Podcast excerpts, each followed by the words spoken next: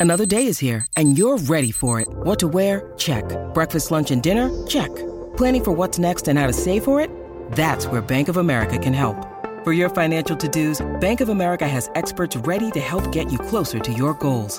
Get started at one of our local financial centers or 24-7 in our mobile banking app. Find a location near you at bankofamerica.com slash talk to us. What would you like the power to do? Mobile banking requires downloading the app and is only available for select devices. Message and data rates may apply. Bank of America and a member FDIC.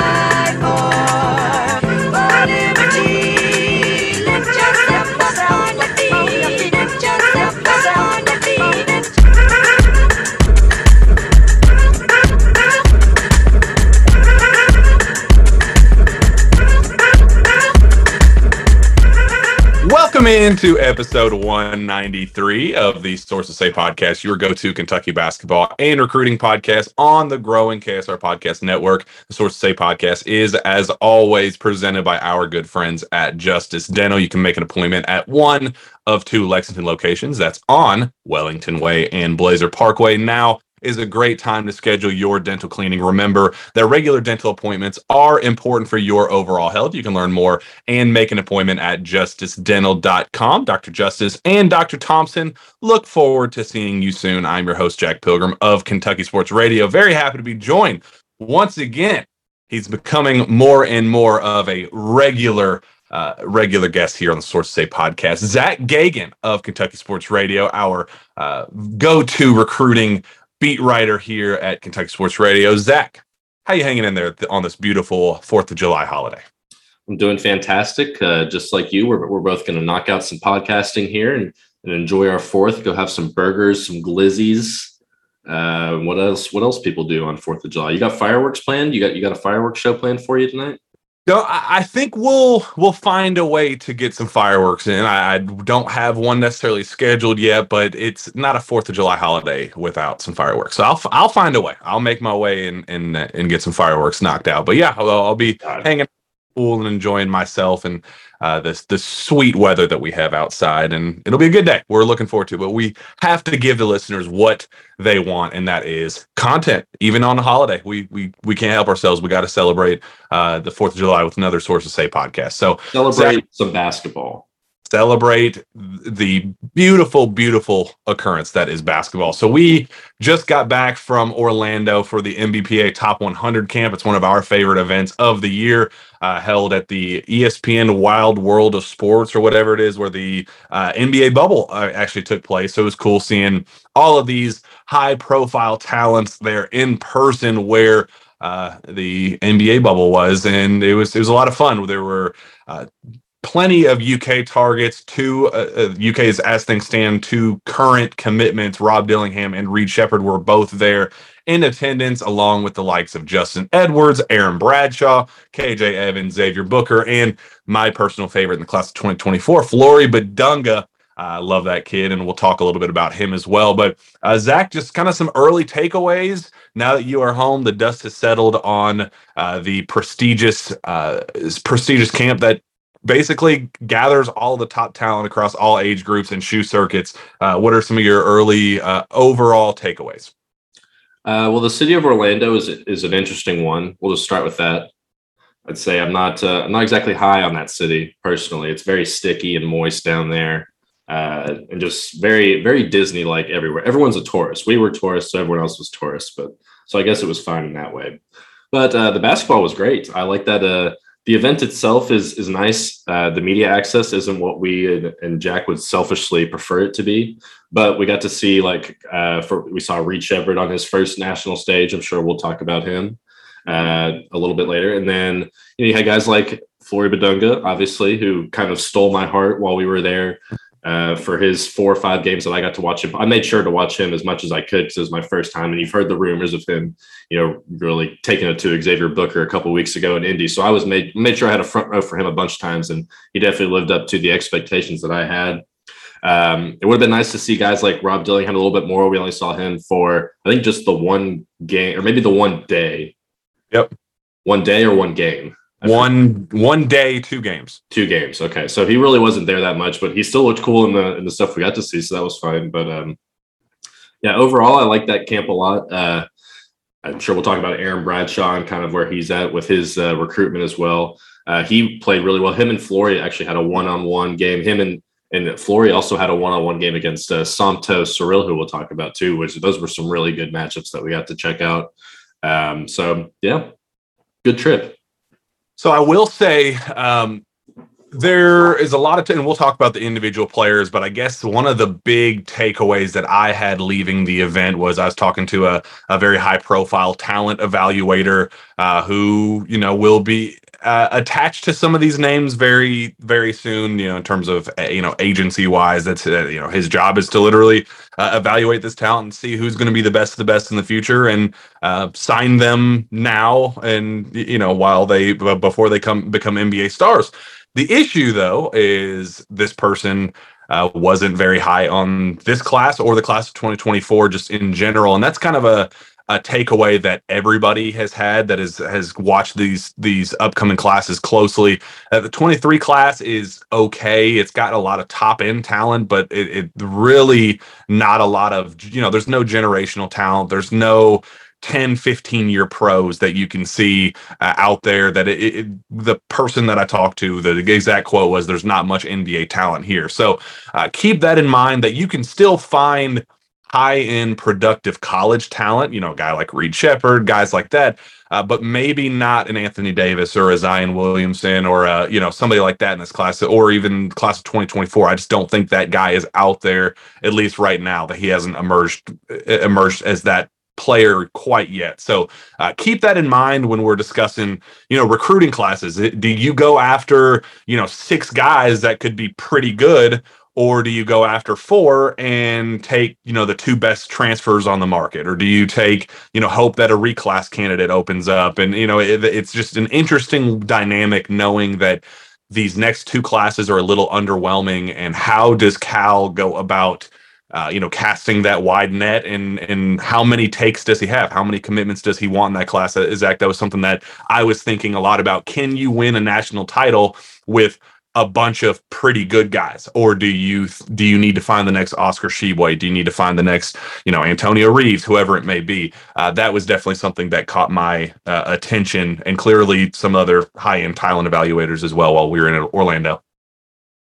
Yeah, absolutely. No, I completely agree with you. I don't have too much to add to that. So, uh, but I, just because I, I, haven't, you know, had to been able to watch some of the prior classes, so I'm not entirely sure what I can, or at least that close. So I'm not entirely sure what I'm comparing to. But I have heard that the 25 class in particular is going to have some studs. So maybe that's as we go along here, we'll, I'll kind of figure it out myself and, and see how how these classes stack up to each other. But yes, I guess just from my own experience, the 23 class, you know, there is missing maybe the, a few handful of you know go-to superstars. So even the 22 class, I feel like maybe had a couple of guys that you could maybe point to as potential, even the 21 class too, with guys like Duren or whatever. So yeah, and so we talked a little bit about Reed and and that brought up kind of my next big takeaway is that some kids just aren't camp kids. They're not in the mold of a I'm going to go and, and put 30 on your head. And uh, it's a very so the way these camps work, they basically gather a hundred of the best talent talents in America, regardless of shoe affiliation, regardless of class, and they say you're going to come in here and we're going to put you on some random.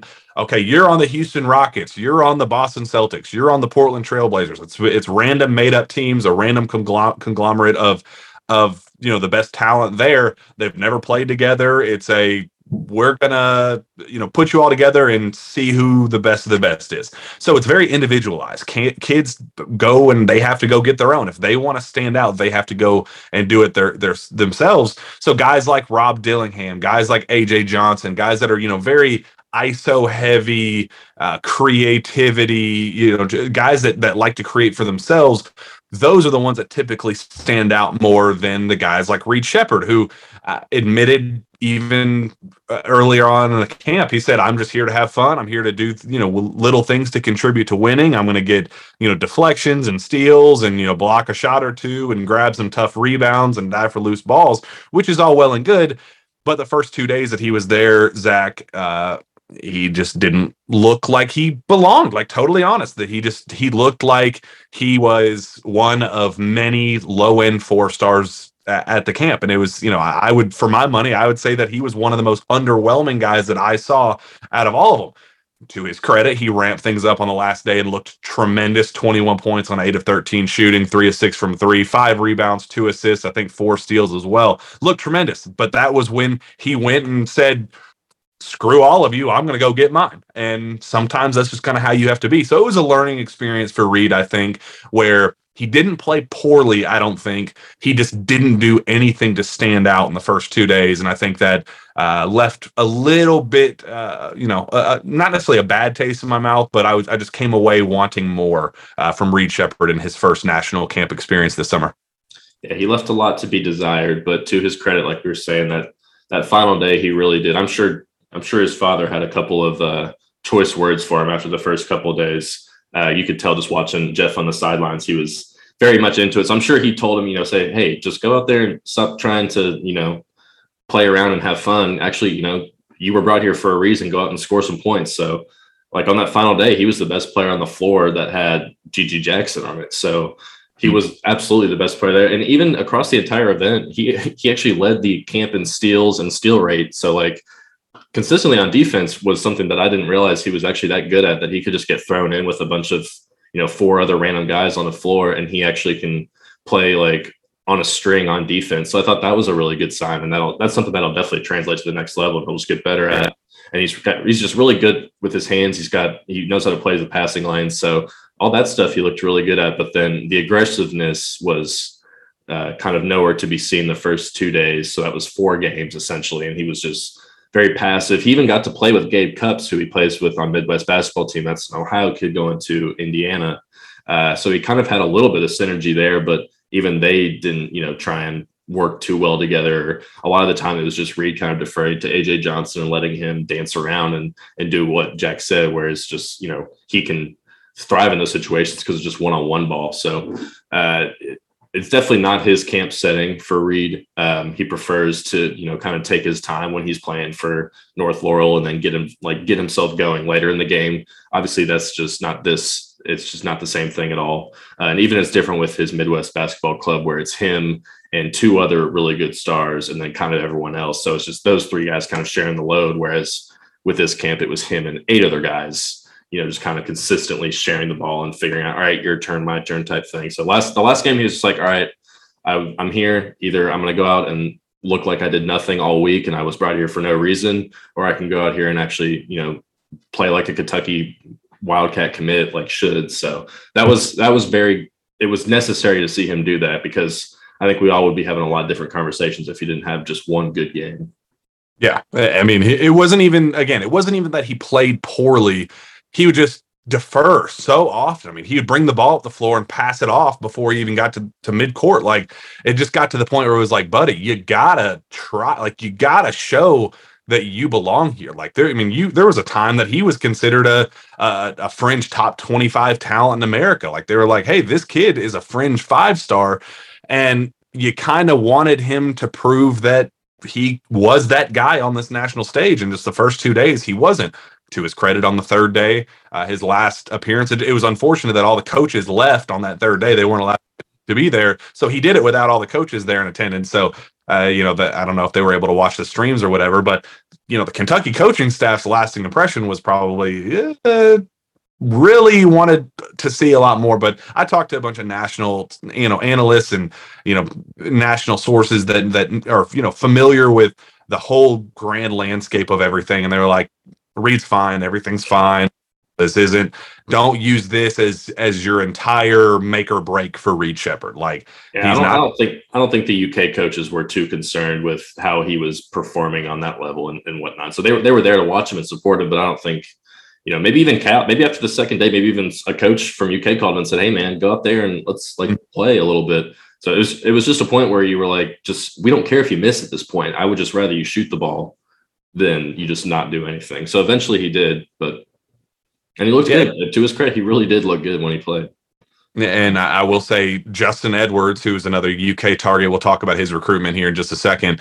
Uh, he was in a similar boat. He was a guy that uh, just really didn't stand out as the top 10 prospect that, that people were kind of hyping him up to be. Xavier Booker was in the same boat. He really underwhelmed on that national stage.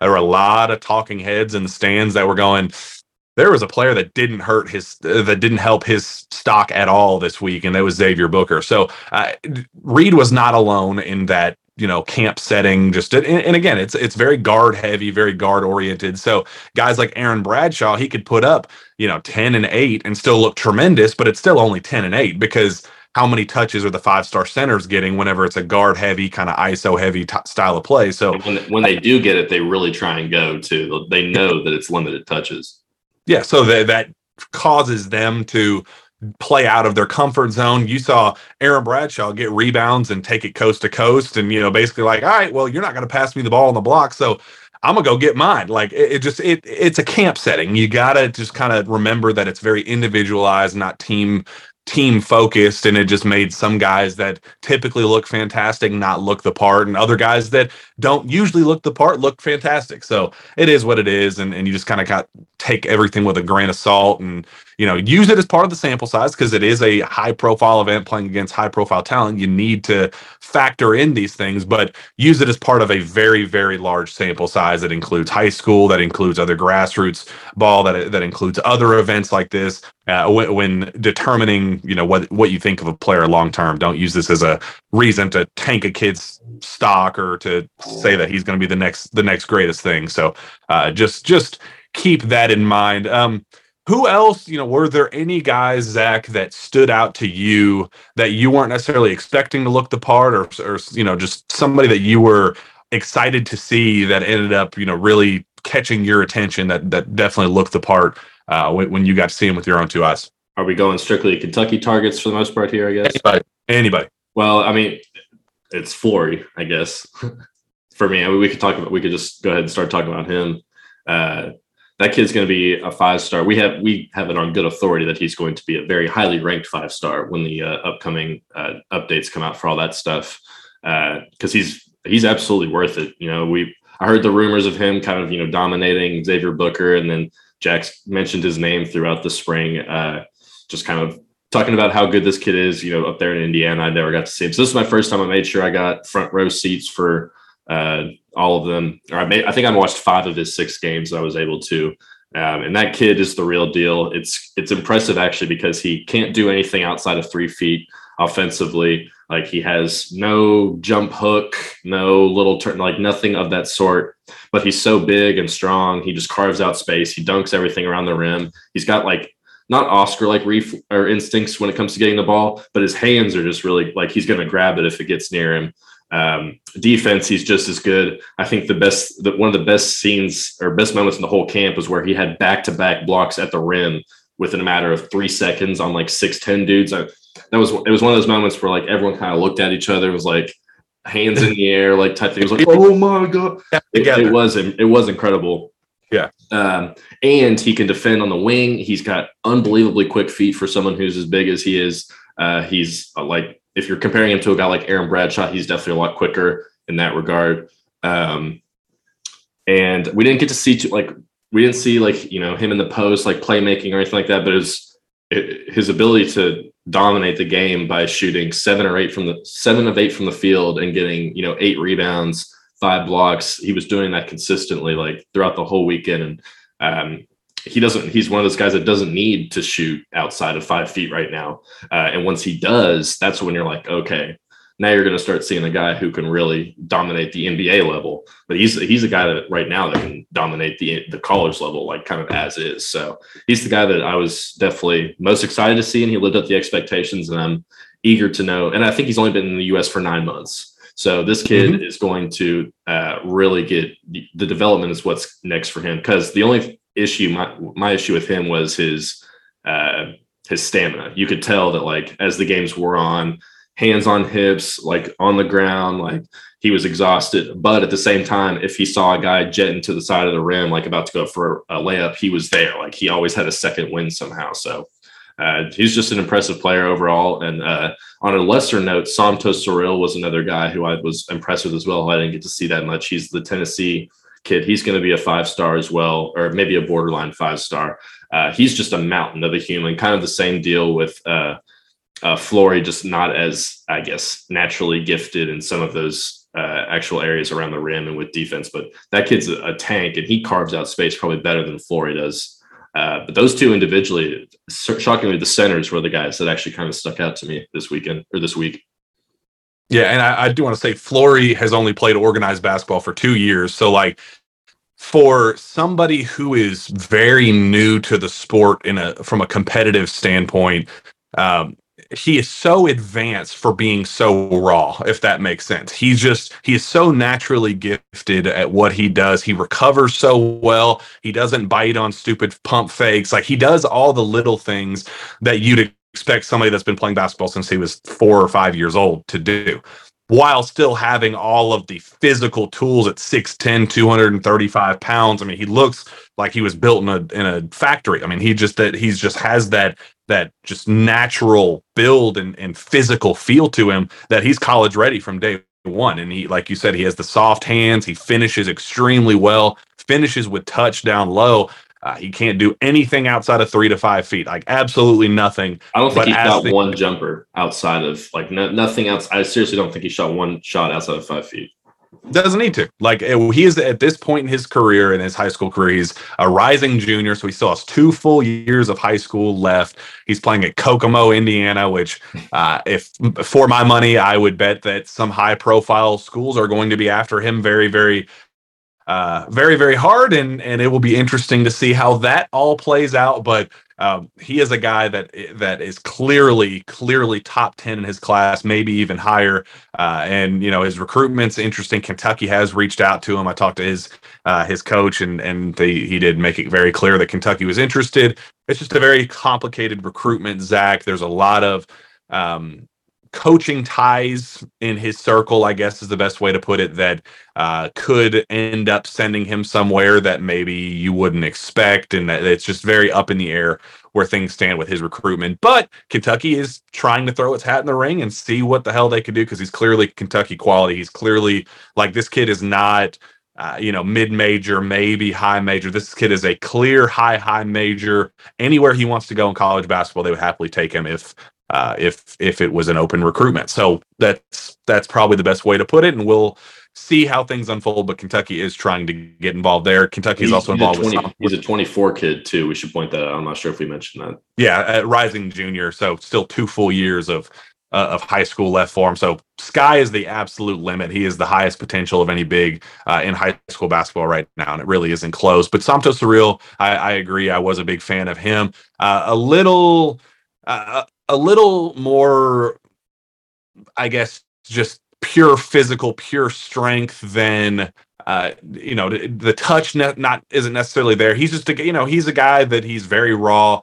Just tries to take the rim down every time he dunks it, and and you know at times he can kind of just become this overwhelming brute that just kind of lets lets his body do too much at times and doesn't really have control of his body. So he's still kind of a work in progress too, but he's just a dominant presence, like you said, carves out space for himself and and really just attacks the basket uh, unlike very few uh, in in his class. So that's definitely another guy to keep an eye on. Kentucky is interested in him, and they were courtside for I think every one of his games, if not most of them as well. So uh, that that was definitely one to keep an eye on. And then I do want to give credit to um, Re, uh, not Reed Sheppard. We already talked to uh, Rob Dillingham even in just seeing him in in on one day, I don't know where the hell he went after day one, and that was kind of something that people were like, uh, we don't know where he went. So uh, that's not the best thing, but you know maybe he just had a conflict of of schedule or whatever. But Rob looked sensational in his lone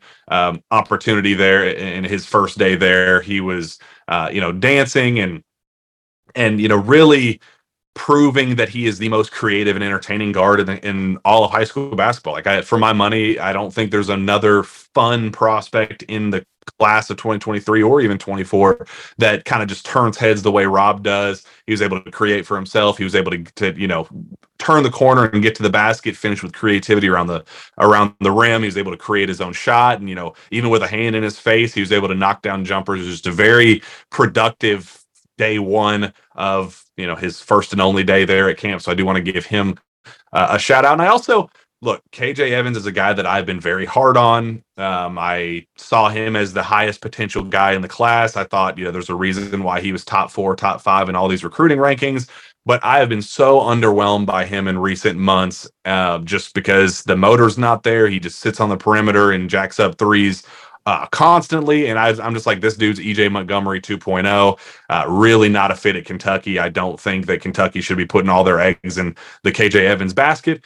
To his credit, he finished up the camp very, very, very well. Uh, he was efficient shooting. He was efficient scoring. He was playing, you know, doing a lot of other things on the floor uh, that that you know, jumping the passing lanes, trying to you know, active with his hands, trying to get blocks, trying to get uh, you know, steals and rebounds. He just did a a lot of different little things that uh, I, I, have been very hard on KJ Evans, and I was, you know, all for a, uh, you know, not making him top five in the country, making him more top fifteen to top twenty. Uh, I, I, do think that he he you know earned some respect and earned some credit there at the end of camp. So. Uh, to to his credit, KJ was another guy that definitely turned my head. But those, but yeah, I think those four were some of some of the guys, at least with Kentucky interest, that uh, I think stood out on on my end. Zach. Yeah, no, I agree. I didn't get to watch uh, some of those last KJ Evan, Evans games. Uh, unfortunately, I watched some of the earlier ones where he looked kind of what he looked like in the spring. Um, but that was kind of the talk around the campus that he looked really good at the end. Um, and I've been I've said multiple times on this podcast before that I think KJ is a guy that we should still continue to, you know, stay on board in. And I'm really interested to see how it just kind of all comes together at Montverde with him as the guy and if he can, you know, replicate some of what he did there at the end of that camp. So, um, and like you said, Rob um, was he definitely is, you know, for anyone's money, the most entertaining player. DJ might give him a little bit of a run, but uh, DJ's not, you know, dancing around and hitting step back threes like Rob is. So, um, but then Aaron Bradshaw, I think we should talk about him too, uh, just because of his recruitment's kind of winding down. It feels like, um, but he looks he looks just very comfortable is I think is a good word. He just looks very comfortable in knowing that the fact that he is as good as kind of people are making him out to be. Like he is a five star. I don't know if he's like a top 15 player or a top maybe maybe I don't know if you want to really get close on semantics there, maybe a 15 to 20 player. Um, but he had a game. I think he his first very first game, him and Flory were matched up together. Uh, Flory kind of got the better of him at the beginning, and then Aaron kind of just was you know had the stamina to really outlast him and just has just been doing this for longer. So uh, kind of got the better of, him at the end. But um, i really liked what i saw out of aaron. He's just kind of continued to do what he's always do, doing. But even in this setting uh, he was a little bit more aggressive than he normally is playing alongside like dj and mackenzie Mgbako like there was a point where like on his team he was kind of like the guy. So he would like command it in the post and um, you know, he was shooting like there was one he had like a step in 18 footer that he just drilled from the top of the key. He was trying a couple of post moves, you know, some success, some not. But um, like we were kind of saying earlier, like he knows that there's only so many touches he's going to try and get the ball. So when he does, he was very adamant about trying to get some points, and and uh, he looked good when he did. And I think obviously, you know, we could talk about the recruitment, but Kentucky kind of appears to be uh, the front runner with him right now as we wind down there. But Aaron, I think, is a, a great, great piece to, to add to this class.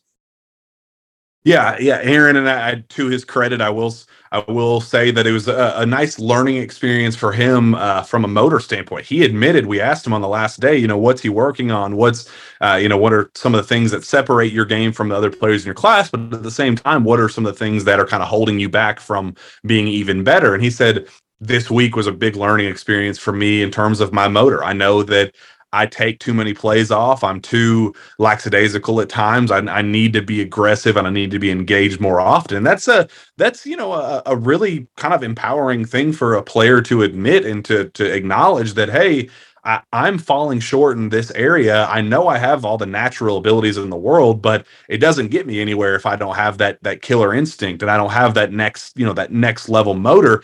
And for him to admit that he takes some plays off and that that's something that he's actively working on, and that this this camp setting kind of showed him that, uh, I, I'd rather him learn that now than when he shows up on a college campus. And uh, you know, it's it's it's easier to tell a guy you know, whoa instead of go. And I think that's if we can get Aaron to be constantly pushing and have to reel him in instead of telling him, you know, kicking him in the butt and saying, "Come on, you gotta you gotta ramp things up." I think uh, that's definitely a sign of of bright things to come. And yeah, I thought as a player, he's you know he just he is a guy that he's going to give you you know sophomore Nick Richards. I think is probably a good comparison for right now, where or maybe even on the summer going into junior year, Nick Richards is probably the best way to put it. He's going to knock down the elbow jumper. He's going to knock down a baseline jumper.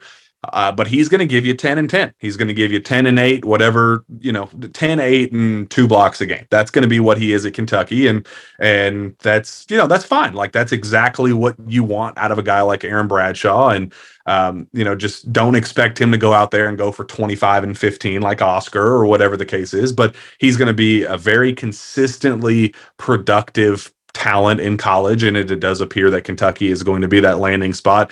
Um, and you know, we'll transition this into some of the recruiting updates that I heard, uh, especially you know talking to national sources and different coaches and things like that the players themselves throughout camp uh, while we were down in orlando so uh, i will say that aaron bradshaw flat out told us that he has already made his decision i thought that was really eye-opening he said he made it a minute ago so i'm sure yeah. it's, been, it's probably been weeks is what it sounds like what he yeah, made sound like.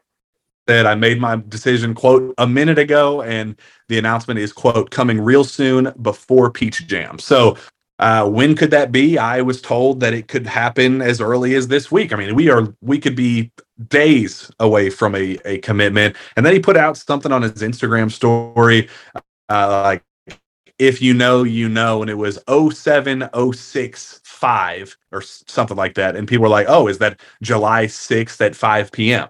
and you know that that could be something as well to keep an eye on. But we're days away. This is a commitment is imminent. It's done behind the scenes. Like he already knows where he's going, and it's not really a secret at this point that Kentucky is that overwhelming favorite going into the home stretch.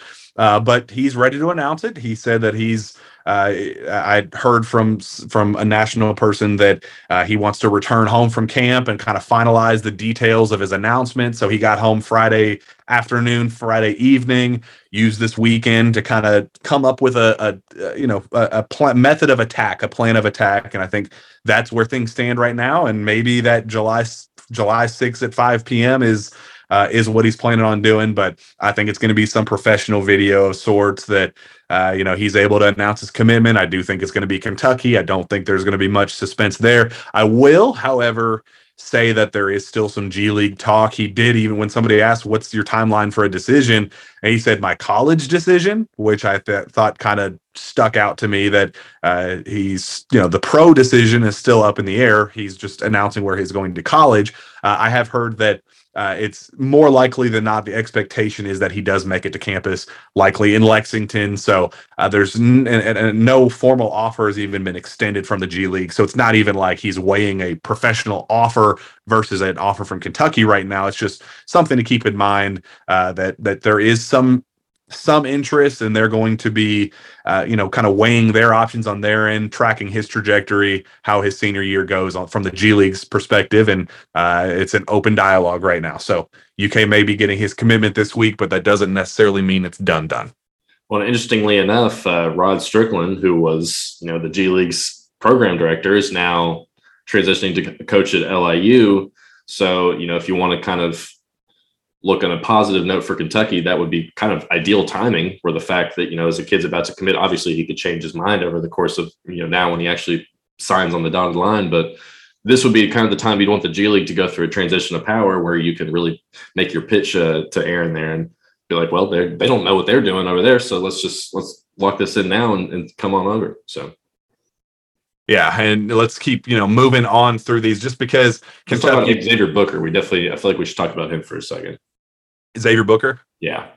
Yeah. Um, yeah. Xavier Booker is uh, Kentucky is kind of loosely interested. They went up to go watch him in Indy, where Flory Bidunga outplayed him. And uh, you know, he's a guy that I think Kentucky's interested in, and he's a long term like, man, what could he be? His ceiling is so unbelievably high. Again, I think there's some motor issues with him that he takes too many possessions off, and I think that is kind of a uh, concerned different schools. I think Michigan State is is very very high on him, and he's very high on Michigan State. They're kind of the early front runner. You have Duke that's also kind of entered the picture there in a, a nice position, not the best position, but a nice position. Um, Kentucky, I just I don't see their paths crossing. I, I think that they're going to be two ships going different directions uh, in the night, and I, I you know, it, it is what it is. I do like Xavier as a as a long term uh, potential piece, but I think Kentucky has its focus in the front court, especially on two other names, and one of them being Aaron Bradshaw, and the other being Ugonna Kingsley. Yeah, and I'm I'm I wouldn't be too upset if UK kind of decided to just pass on Booker entirely. Um, I kind of I see the vision. I see the Jaren Jackson comparisons, uh, but at the same time, I see those Jaren Jack- Jackson Jr. comparisons. That's what kind of scares me because Xavier Booker does not rebound. Uh, he doesn't like to go inside the paint. He loves to shoot a lot of threes, and that's that's really only good if you are your motor is kind of what you were talking about. If you're going to try all the time, because you have to be really, really, really good on defense if you're going to do that. And he is good, uh, but Jaren Jackson Jr. is like you know top four, five defender in the in the NBA, so he can kind of get away with not being an outstanding rebounder and doing most of his damage from outside of the paint. Whereas Xavier Booker is also a little bit smaller than Jaren Jackson Jr. too, and I just I, I don't see I see the ceiling, um, but I also see the floor, and I don't like the floor at all. Yeah, yeah, I think that's fair, and, and I will say that Kentucky has ramped things up very, very, very much so with Ugonna Kingsley.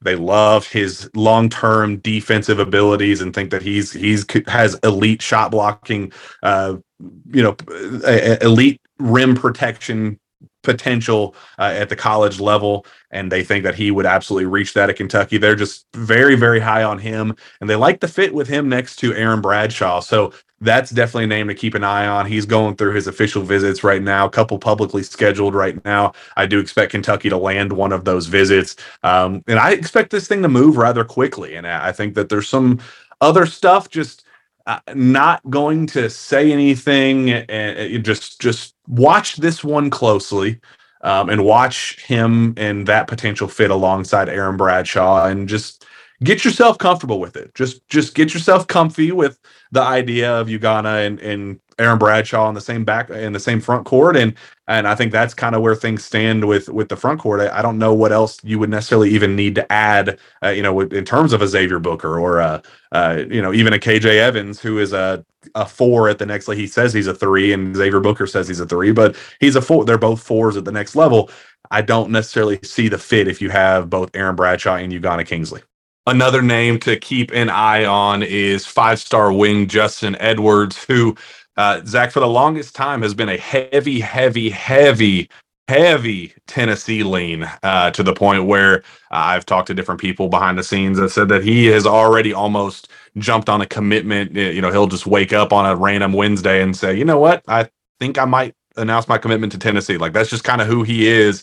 Uh, as we've talked to him several times, he's just a very blunt, matter of fact kid who tells it as it is and isn't afraid to uh, withhold anything. And he's just, you know, he's he's not ever going to lie to your face for better or for for worse. And uh, it I, I've come at first it kind of rubbed me the wrong way, but I've really come around to respecting how he has handled things. Like somebody asked him at this camp and said, uh, "Michigan offered you uh, what you know what what is their contact like? Are they going to make a push for you?" And he goes, uh, "Yeah, they offered, and I haven't heard from them since. So no, uh, they're they're not going to." It's just like, whoa! Like, how often do you hear that from a, a, kid. So I, have I've really come around to respecting the way he has handled this.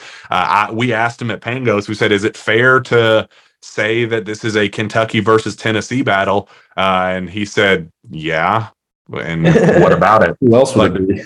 yeah, yeah, but almost yeah to that point. It's just like, uh, is that supposed to be some secret or something? Like, duh, yeah, it's between Kentucky and Tennessee. Like, like and uh, so I, have just really respected i've come around to respecting the way he has uh, just very matter of factly handled his recruitment. He just he is who he is. He's a, a kid that's going to tell it as it is and i, I really uh, like that. I will say that there was some talk about auburn potentially uh, making a run at him and they may be take, making up a lot of ground on Tennessee in particular that uh, that Bruce Pearl is kind of behind the scenes going for the kill. Uh, he said to us in the the media interview that uh, he was planning a visit to Auburn, and that kind of sparked a lot of the buzz in basketball circles. Like, oh, Auburn's finally making their push. You know, they're going to get him on campus, and that's going to be what it takes to push them over the edge. Uh, I've talked to people that are very, very familiar with his recruitment, that know exactly what's going on behind the scenes, that say, "Nah, this thing is going to be Kentucky or Tennessee." They said, uh, "You know, Auburn's trying, but uh, he it's it's definitely going to be Tennessee or Kentucky."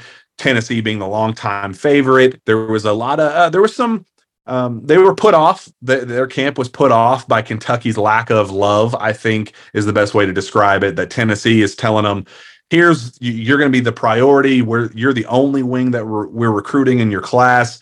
Um, you know, you're going to come in and get X number of shots. You're going to be the guy. We want to build around you." As Kentucky is recruiting, you know, guys like Matas Buzelis and Mackenzie Mgbako, and uh, you go down the list, and I think that they were kind of thinking, okay, well uh, how much do you really like us if you're if we're one of six different wings that you're recruiting and i think that really rubbed them the wrong way over the last year uh, to kentucky's absolute credit i've heard that since april april being the you know the actual time when things started ramping up that Kentucky has been it, it just tremendous in terms of how much they're reaching out. John Calipari, in particular, has taken over this recruitment. He's leading the charge. He has basically said, everybody get out of my way. I got this thing. Uh, and I think that's something that their camp has really respected. And I think Justin himself has noticed. We asked him, you know, what does it mean? Cal three deep with uh, Chin Coleman and Orlando Antigua watching you courtside for every one of your games uh, th- this week in, in Orlando. And he's like, yeah, I've noticed like that. That's what I've been waiting for. That's what I want. Like I want them to care about me. Like it's not a secret that like he has said in the past that Kentucky's been his dream school. That's a, the school that he grew up wanting to play for. And I think it just kind of rubbed him the wrong way that they weren't showing him that same love back. And now that that love is being shown back, I think uh, things are starting to trend in Kentucky's direction. Now, it was a lot of ground to make up. Tennessee had an overwhelming lead, and I do still think that they have uh, the slight lead, but I definitely think it's a 1A, 1B situation now instead of Tennessee as the overwhelming favorite and Kentucky and Auburn trying to fight for that second spot. I definitely think we're at a 1A, 1B stage that I, it could truly go both directions. I've heard that September is kind of a loose target date for his commitment. Uh, and I think the longer this drags out, the better for Kentucky's chances. You do not want him to randomly wake up on a Wednesday morning and say, I'm going to commit because that would definitely favor Tennessee uh, in this point in, in time. But the longer this drags out, if this gets to September or October, I'm starting to feel really good about Kentucky's chances, Zach. Yeah. And I mean, I, I, I think it was really telling that the coaching staff really seemed to prioritize him at, uh, at NBPA. There was like a handful of players. It was like, you know, Aaron and Reed and uh, Rob when he was there. Like those were the type of guys that, and even Flory, kind of to an extent, like those are the guys that UK was really like you know making sure to watch. And you could tell that they were making sure to watch justin edwards's games. So uh, cal especially was making sure to watch those games. So um, i'm sure it definitely sounds like you know from the conversations that you had uh, while you were down there that uh, kentucky is definitely making their push. And and we'll kind of see how well that push is and just kind of you know what justin really wants and, and what he's expecting i guess at a college level you know what type of role he's expecting to play and whatnot. And um, you know, it looks like if he were to come to Kentucky, he'd kind of be joining a you know a pretty decently sized class of maybe a five or six player class. So uh, there'd be a lot to go around. But um, for his actual game, like individual play, he was he looked you know kind of how he has looked, which is you know clearly one of the better players at the camp. Uh, not anything you know too overwhelming. Uh, he's definitely one of the better defenders, and um, his jumper is still kind of coming along, but. Uh, yeah, overall, I think is the recruitment obviously is clearly still it feels Tennessee, but uh, the Kentucky definitely is ramping it up there. And, and Mookie Cook is another name that fans were like, well, they were you know the runner up in his recruitment the first time around when before he committed to Oregon. Does Kentucky make a push there?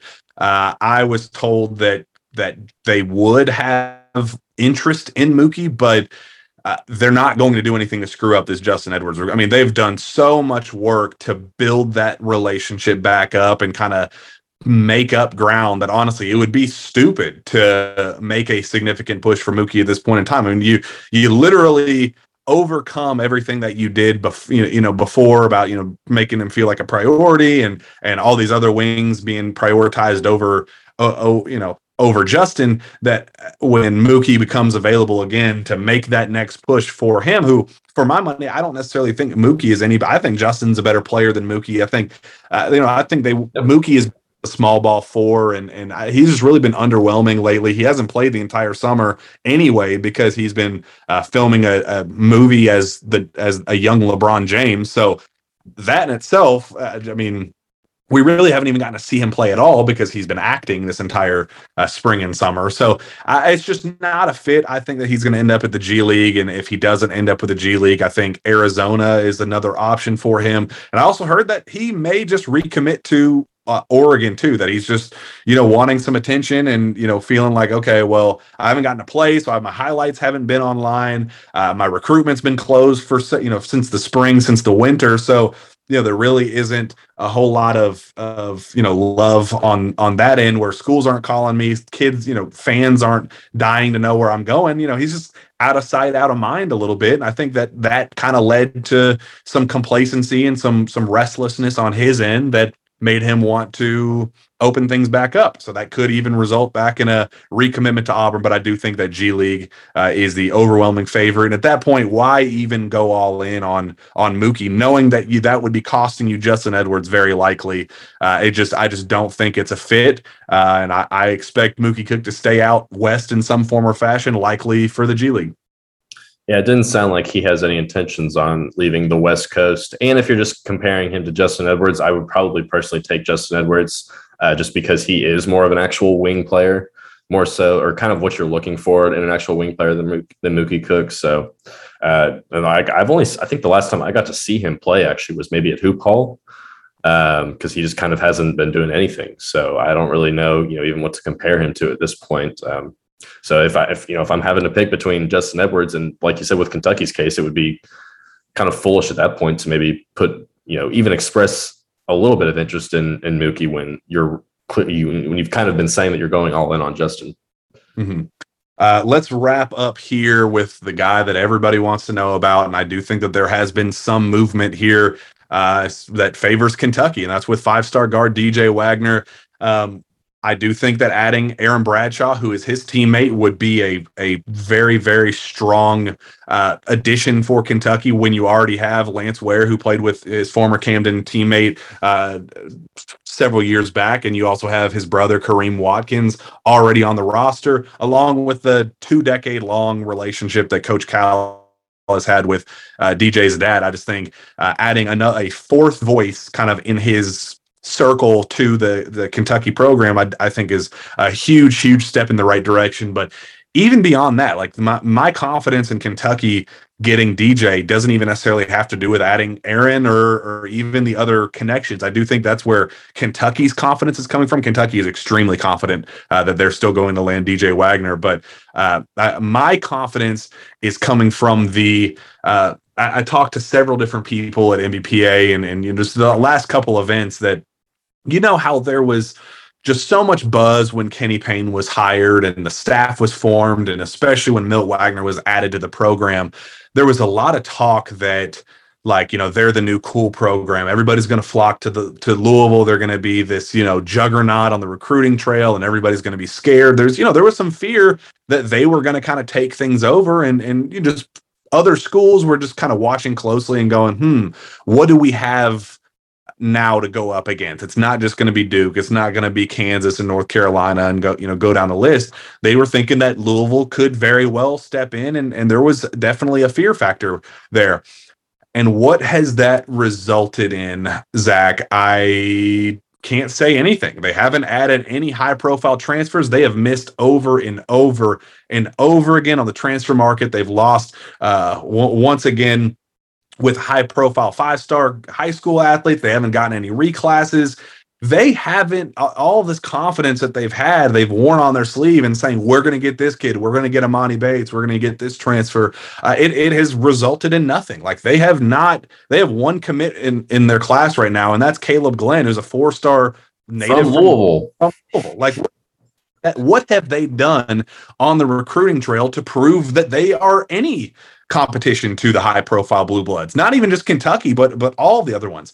And zach i heard from several different people at camp that there that they other programs are starting to see blood in the water that that other programs are sharks seeing blood in the water that that maybe louisville's overselling and under delivering over promising and under delivering uh, is going to kind of lay a domino effect of all right well uh, as more 23s come off the board and they don't have Louisville attached to their name and and you know they don't keep adding these guys who all are they going to add? Where is this confidence going to keep coming from that their optimism can be as much as they want it to? But if it doesn't result in anything then how can you be a real player in college basketball recruiting? And uh, that's kind of the the thought with DJ Wagner is okay you're going to lose Aaron Bradshaw. He's going to end up committing to Kentucky. And even if he doesn't end up at Kentucky it's going to be the G League. Like it's a G League versus Kentucky battle right now now, even after he commits to Kentucky in, in the coming days or however long it takes for him to announce, who are they going to add? Like, are, are they going to,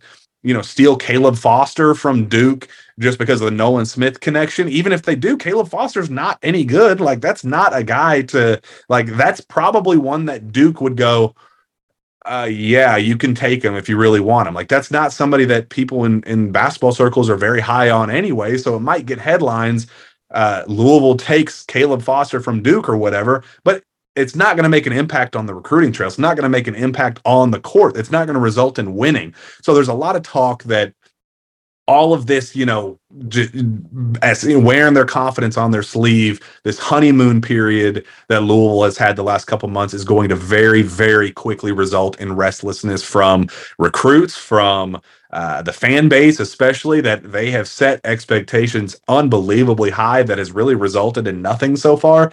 And I think that Kentucky is playing it where it's like, we'll let them have the honeymoon period. We'll let them be as confident as they want to be. We'll know we know where where we stand with things. We know that we're still the Kentucky basketball program that everybody has known and, and loved for uh, decades and decades and decades, and we'll let things play out the way they need to. Zach. And my thing with the DJ Wagner situation has has always been I'll I'll believe it when I see it type thing. And obviously, you know, I don't want to discredit Kenny Payne because I think he's, you know, he's going to do really good things and he's clearly a, gr- a good recruiter. Um, and I think he will ultimately or eventually do really well. But you know, he's only been how long's he been the head coach? I guess two months. Uh, since March, yeah.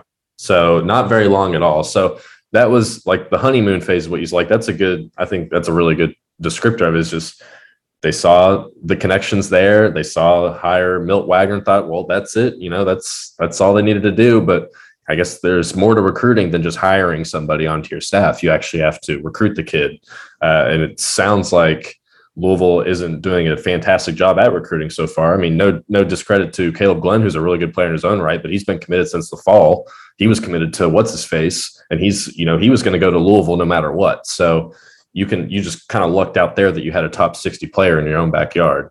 Um, so like I said, like I have a pick logged with DJ Wagner for Kentucky. I've had it since forever ago, and I'm just going to keep it until you know I uh, I'll believe it until until DJ Wagner says he's picking Louisville. That's kind of just where I'm at. I definitely don't I don't not think that Louisville hasn't like gained a lot of steam momentum and maybe there was a point or is a point or maybe they currently are the perceived front runners you know if from, from their perspective or maybe from DJ's camp or uh, however they're viewing it um, but you know the momentum kind of wears off and like you said you got to start adding other pieces you know I, am not sure that dj wagner wants to go to a class where caleb glenn is the other headliner when you could go and play with your one of your really good friends aaron and uh, and then you know join Rob Dillingham, who I I would believe those two would probably work semi well together. Uh, you might have to, you know, maybe convince them a little bit to do it, but I don't think that would be an issue for them. Uh, we've talked about how Rob plays with, you know, Aden Holloway and uh, DJ has obviously played with a lot of good players too. So uh, I think there's a world where it obviously works well. And um, until until DJ says he's, you know, picking Louisville, I'm just going to kind of always err on the side of caution when it comes to all that that hype. Yeah, yeah. The the national people are just like, look, they can't close. Like they have not closed on anybody of substance. Like their biggest commitment to this point is Brandon Huntley Hatfield, who a guy that Kentucky cut ties with in high school because they thought his motor wasn't good enough. Like that's that's their statement win so far is Brandon Huntley Hatfield. Like at some point, get Emoni Bates. Uh, you you couldn't even land Emoni. Like that was something that uh, you know, it's they use that narrative. Oh well, we didn't even want. No, they wanted him, and things got a little you know, a little hectic, and they couldn't even close on that one. And that it's just uh, it's just one thing after the other. That it's you know, there's not one big loss that they've had so far. I think the Aaron Bradshaw one, uh, when that becomes final, that's clearly going to be a significant loss, but that's going to go uh, that, that, that's just going to prove again that uh, there's a lot of hesitancy right now with national people that are going, you know, when are they going to close on anybody? Like at, at some point, you got to call a spade a spade and say you prom made all these promises that that you guys were going to land all these kids and re, you know return to the promised land and and all that and they don't even have a, a point guard on their roster right now. Like they couldn't even upgrade their their point guard position this offseason as and the players are on campus right now. So there's just a lot of of little things like that that have kind of built up and and now the narrative right, right now is like okay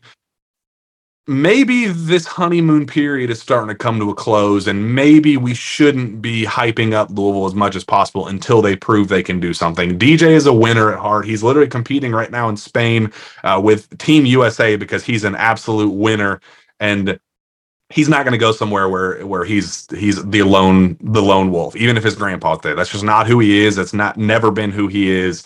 Uh, if louisville wants to add dj wagner they're going to have to act quick and add some other real talent not uh, you know low end four stars that are you know kind of no name guys. Like they they need to make some statements and it's not helping that aaron bradshaw is is going to the other school that that they are competing with directly for dj wagner. So um, I'm feeling a lot better about Kentucky's chances than I than I did in recent months uh, with with DJ Wagner, and I'm sure Kentucky fans will uh, be excited to, to hear that. But Zach, that wraps up this show. Uh, I'm excited to have you on again soon. We have more recruiting buzz to talk about, and you know the when Aaron Bradshaw comes on. I mean, we, there's a, a, whole lot coming up down the pike here very very soon. So uh, we'll make sure that we get you back on and and talk a whole lot more about it. But uh, until then, where can fans find your work? I can find me on the Twitter at Z Geoghegan KSR. That Geoghegan is spelled G E O G H E G A N. It's the triple G. And then I'm also on a fancy website called KentuckySportsRadio.com or on 3.com slash backslash Kentucky dash Wildcats, I think is how you get to it. If you just go through the on three link. Mm-hmm. Yeah. We find us, you can find us there uh, for sure. But you can find me individually on Twitter at Jack Pilgrim KSR. Reach out to me via email at jpilgrim at KentuckySportsRadio.com. With that, we'll be back next time for the Jam Pack Sources Say podcast. We will see you then.